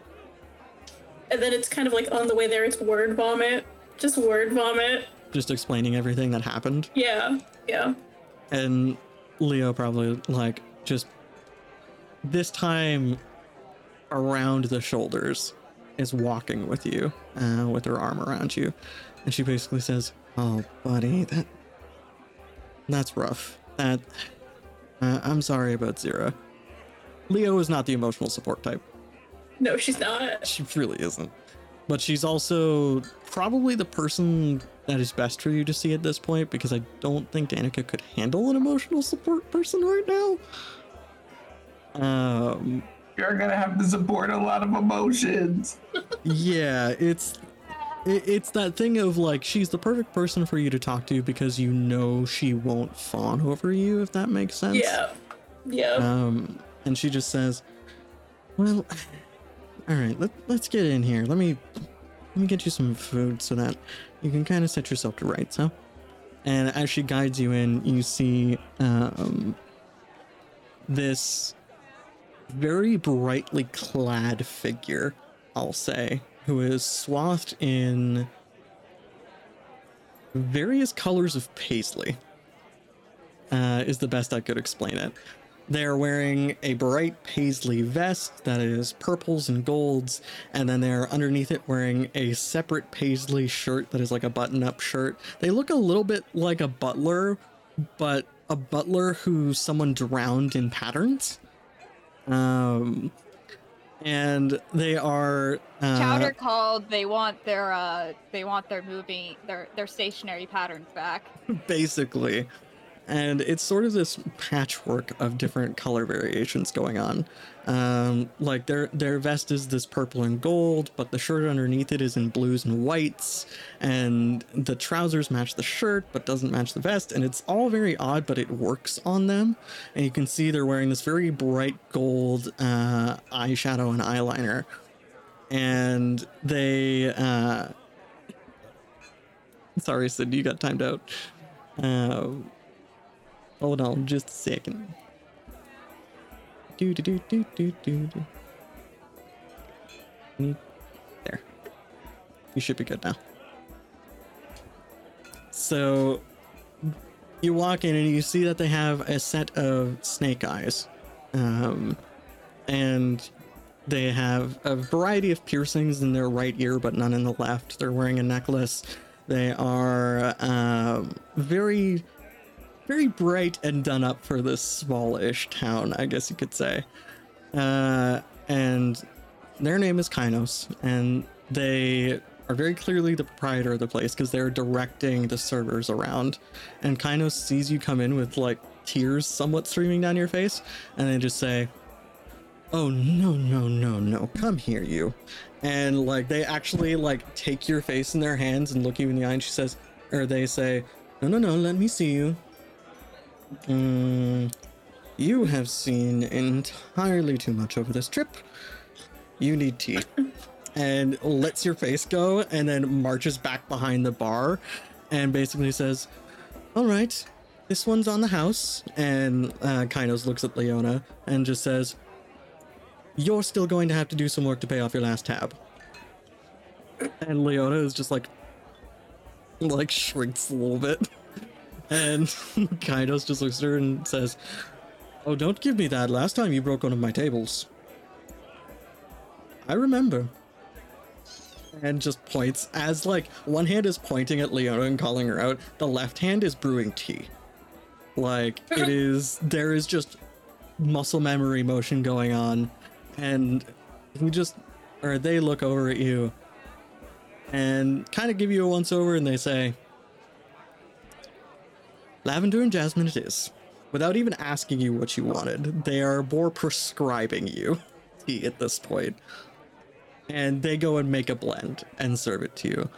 And then they say i'll be back with food in a moment. And very much the way sin walks off camera walks away. So they sachet is what you're saying. They're, They- they slash it. They, they strut. They strut. So you Uh, broke think- a table. What would mom say? It was an arm wrestling competition. I'm still telling mom. You will do Nope, no mom. such thing. Oh, what are you, the boss of me? Has Danica kept? Um, I'm, I'm assuming because this hasn't happened that Danica still has my practice sword. And with that, um, Sir DM, I have a question I would like to ask you, but I will send this to you in a written form. Oh. No. Oh boy. Uh, I think at this point, I would imagine, uh, as Kainos walks into the kitchen, she would probably like slip in to her usual spot, Okay. uh, trying very hurriedly to get rid of the veil and uh, mask. Oh, she's trying to get rid of them. Yes, she never really works with them in the back. I think we've gone over this before. I don't remember, but that might just be me. It usually, I think, I think we have it where usually in the back she typically just works with the three other Right. survivors. Right. So yeah.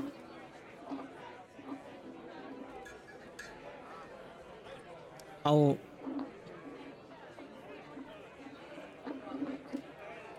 That facial expression tells me uh, a lot of questions.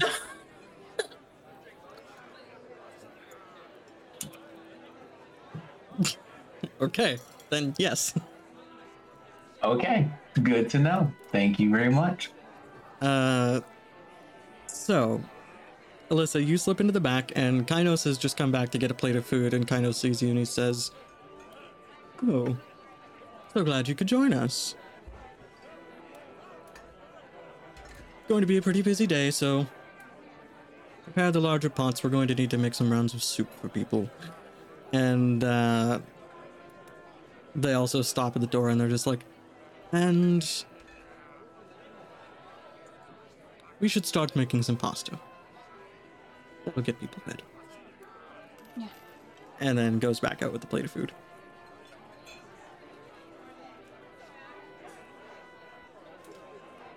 So, Rue, uh, having answered your question, is there anything you would like to do or anything you would prefer to happen right now?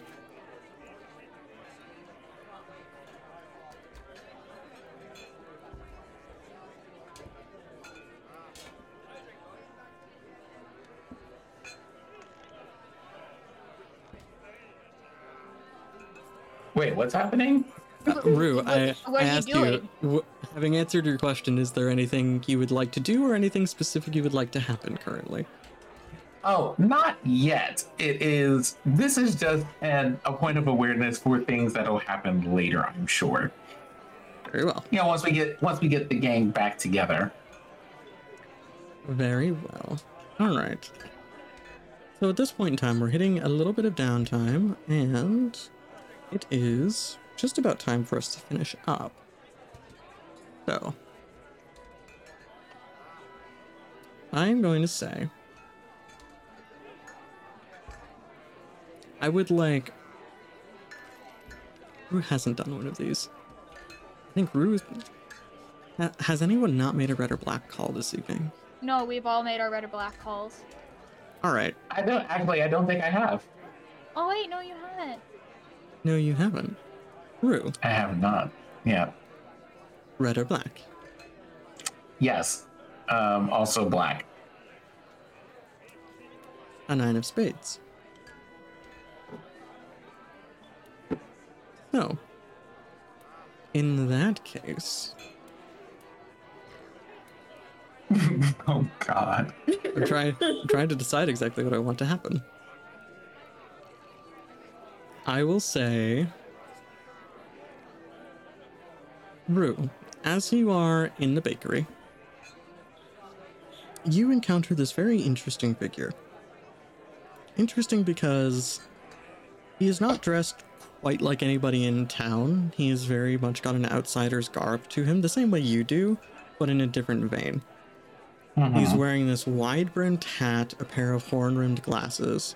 He has sharp and pale elven features, and is wearing something of an overcoat despite the temperate weather.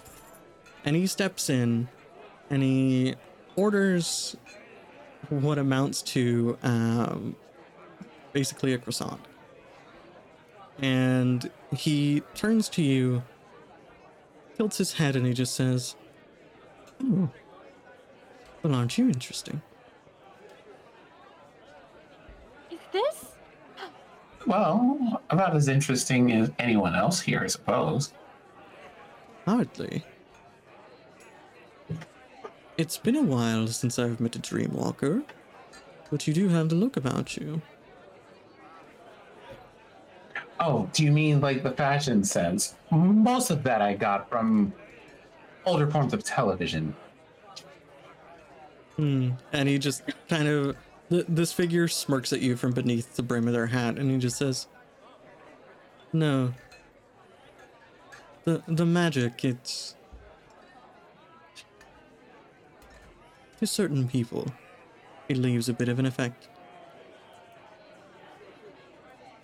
It's been a while, though.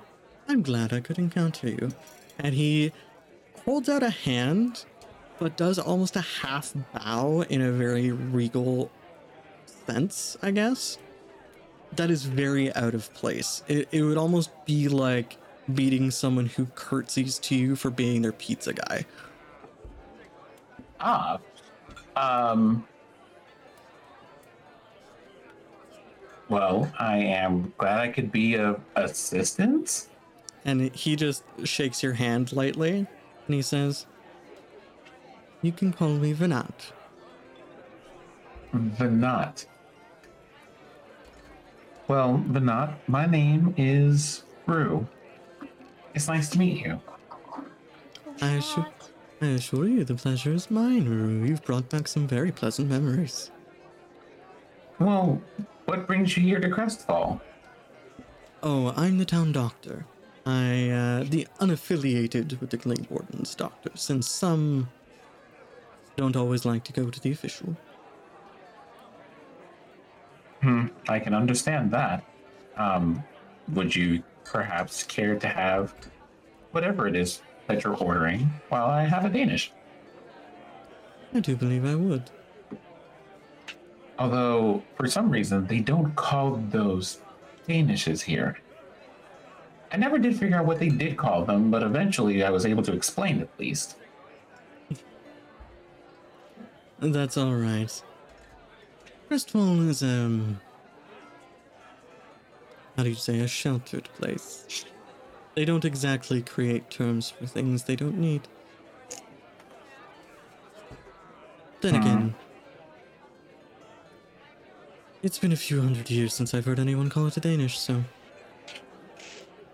And he just takes a bite of his croissant. Well, like from what I can tell of his own, like um, being an elf, he's probably also like one of the races that ha- like lives for a very long time.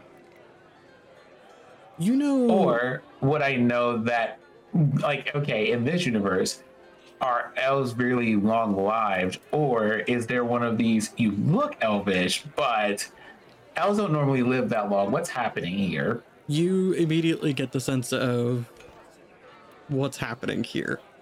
Um, one more red or black check. You you you have the sense that like yes, this person's an elf. Yes, they're maybe a little bit longer lived than the average person. You know, they might hit 100 or 120, but talking multiple centuries is a little bit. Eh, I'll take a red here. You guessed correctly.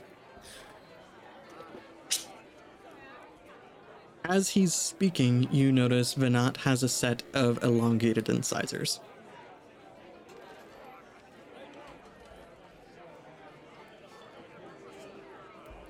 Hmm. And he just says, You have to walk with me, Rue.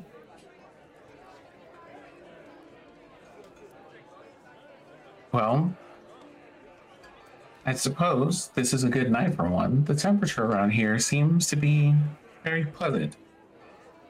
Unusually so. It always is. Spring every day in Crestfall, my friend. Hmm. Why is that exactly? It's a um, side effect of the crystal. It produces so much magic that it actually alters the atmosphere around it for a certain radius. The radius is a little bit farther than the edge of the plateau. No one quite understands it yet. I haven't spent too much time studying it. I'm more into the medical sciences and magics, of course. But I do Mhm. know it has been a point of frustration for some mages. Hmm. Frustrations for just doing your studies? Seems a bit unusual. Frustrations because no one's been able to understand it yet. Though, not for lack of trying. The crystal is a bit of a marvel, really. I've been here, or at least in the area, some 300 years now. And still no one's quite cracked the secret yet. And I don't think That it'll be for quite a long time. That is a long time to be somewhere. That's a long time for almost anyone to be somewhere. Indeed. Not so odd for a vampire in residence, I would think. And he says Hmm. the word he says the words vampires in residence out in the open. Like you are effectively like in the middle of a crowded bakery. Everyone is fine. Some people nod to him and say hi and blah blah blah, and it's just That's a very normal thing around here. Just a very normal thing. Yep, that's Venat the vampire. He just lives in town. He's a doctor. You know? That is the way it appears to be. And Venat finishes his croissant and he just says, Well, would you need assistance? Or perhaps if you're looking for some work that the wardens have been a little bit wary to take lately, you stop by my Of what- office. Of what kind? If you don't mind my asking. A bit of a retrieval. But from an area that has questionable r- rates of survival.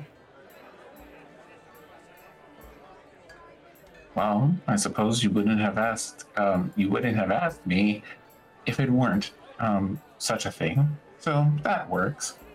But also, I believe I owe you a walk. Although, if you don't mind, I do have a question for you. Please. And he starts walking So- with you. Do you just me, by the way, um, walking with this person, sleeves in hand like this, because of course I am. Mhm. You know, um, there was a certain thing you mentioned, uh, magic magic signature, if you will, that you noticed me by. Is that just from having so many years of exposure to people who are lucid dreamers? I had a dear friend. Um, 250 years ago. They shared some of your abilities, and over time I've encountered a few others. And I've noticed two certain magical individuals, such as myself and others. Over time, you start to notice. How do I put it? You all have a certain vibrance to you. Brighter smiles, brighter eyes. My theory is you blur the boundaries between the imagined and the real so frequently that both become a bit more vivid due to your magic.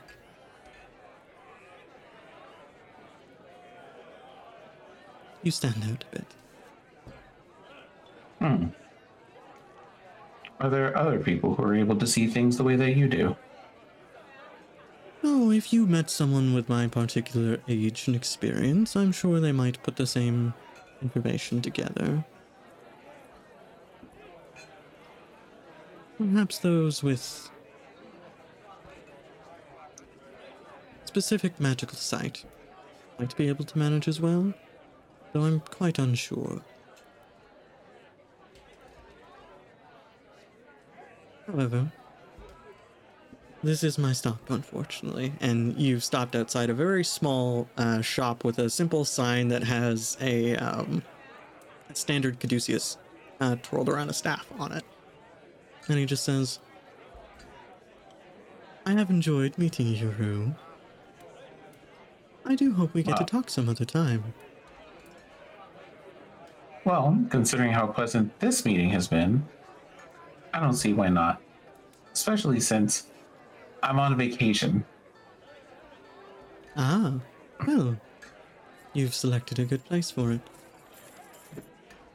I think it would probably be better to say that this place chose me. He grins at that and he just says, I'm quite aware of the feeling. Good day, Rue. And he slides a small iron key into the lock, unlocks the door, and steps inside. And there's a like ever so like light or polite, huh? Good night for now. And then just walking in, like walking back toward like the crowd and things, and musing on the experience. Perhaps mm. I should visit this person at some point. I mean, it's dangerous, but what else are we gonna do around here? People are in jail. It's not like we're leaving anytime soon. And as long as they don't do anything else or someone else doesn't come around here stealing a beacon, we're not gonna run into the Bane Horde or anything. And eventually they're going to send me out for supplies because I'm gonna eat up all their snacks. You're not wrong. Eventually, Eventually. Mm-hmm. we are going to have a single more scene before I wrap up. Oh no. Danica, Who's the unlucky victim? Lovely. Oh. we're going to fast forward a little bit. The evening goes off without a hitch. You have your meal. Leo comforts you as best she can. um, and looks out for you. But you find yourself sleeping soundly. And you find yourself dreaming. What is it you would like to be dreaming of? And I will say the only thing that would. The only thing I will add to this dream currently is that it is a pleasant dream. Take from that what you will. Okay, so um, uh, probably to decompress, she'd be in her not the forge or the furnace, but she'd be um in the usual place that's outside the door, which is just this field of wildflowers. Looking up at like a like a sunset kind of colored sky and pinks and purples and oranges. Just looking up, cloud watching. And as you're sitting there watching, from behind you against the post of the door, you hear a slight knock. And a voice just calls out and says, Am I interrupting? Um, As kind of scrambles, yeah, to sit up and look back. as you see a familiar figure. Um, you would see cloaked in greens and golds with golden hair that is not quite wild, but not quite tame either. It sort of just sweeps back of its own accord and over their ears and slightly in front of their eyes. Um, their eyes are a inhuman, bright, vibrant shade of green, and they come to you carrying what looks to be a bouquet of flowers. Not wildflowers, but something of a deep, kind of sapphire blue with a closed bulb, currently. Maybe almost like tulips, but not of any kind you've ever seen. And they just say, I see you've finally found some rest. Uh, if you can call it that, yeah. Well. May I join you, Danica?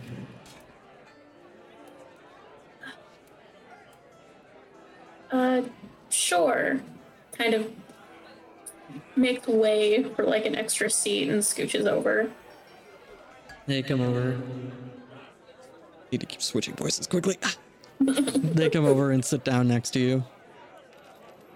And they pass you the bouquet. And they say, I thought these might brighten things up a bit. And as you grab the bouquet, you see the bulbs all open once you touch them. And they are not, in fact, bulbs, but they are a set of butterflies that take off and start swirling around the two of you. Uh, uh, thank you. You're welcome. I could tell from the blade that you've been through a bit of a battle recently. Are you alright? Physically, yeah. Hmm. Well, let me just assure you that for at least tonight, you'll dream well. Though, I do have work, so I can't stay for long. And they just I- tilt and like kind of rest their forehead against yours for a second. I mean, I'll take what I can get. And they just say, You always create the most beautiful sunsets. And that is where we will call the evening.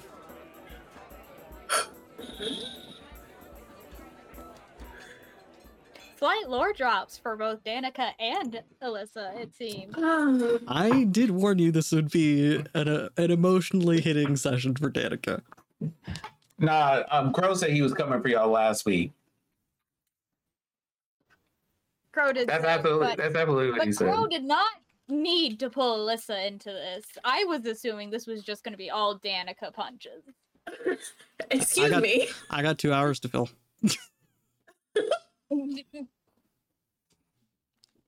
So, uh, thank you for watching, everyone who joined us. Um, I'm so glad uh, we could have a more downtimey emotional session like that. That was quite fun, in my opinion.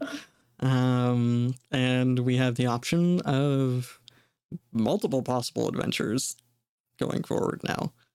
So, uh, thank you so much, everyone. Thank you to all of you for playing as well. And let's just go in uh, overlay order. So it'll be Sin, Rainy, Ro, and Nins. Tell people where they can find you, how to find you, what you do, all the shenanigans.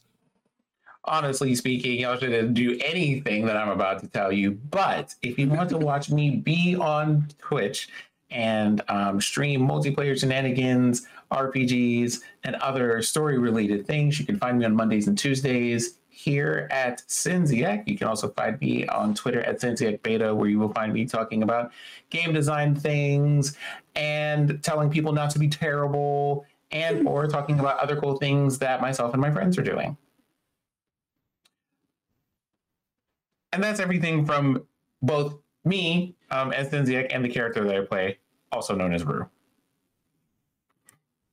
who may or may Hi. not be luring themselves headlong into danger. Oh no!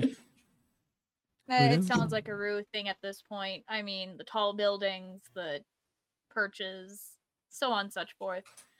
Ahem.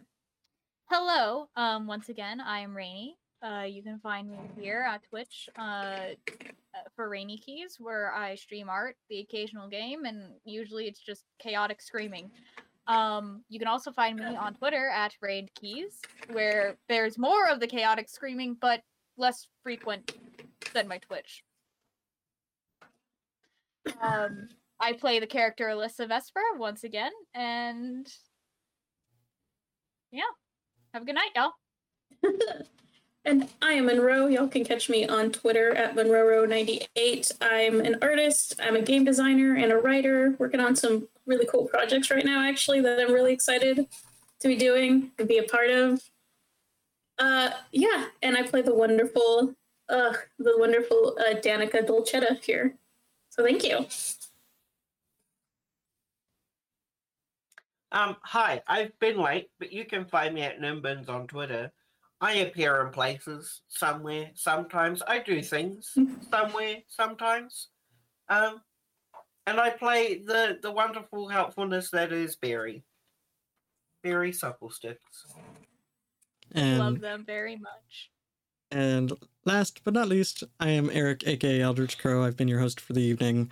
Um, you can find me at Eldritch Crow on Twitter. Uh, I stream here every other Wednesday, and then every Saturday and Sunday doing various things as well.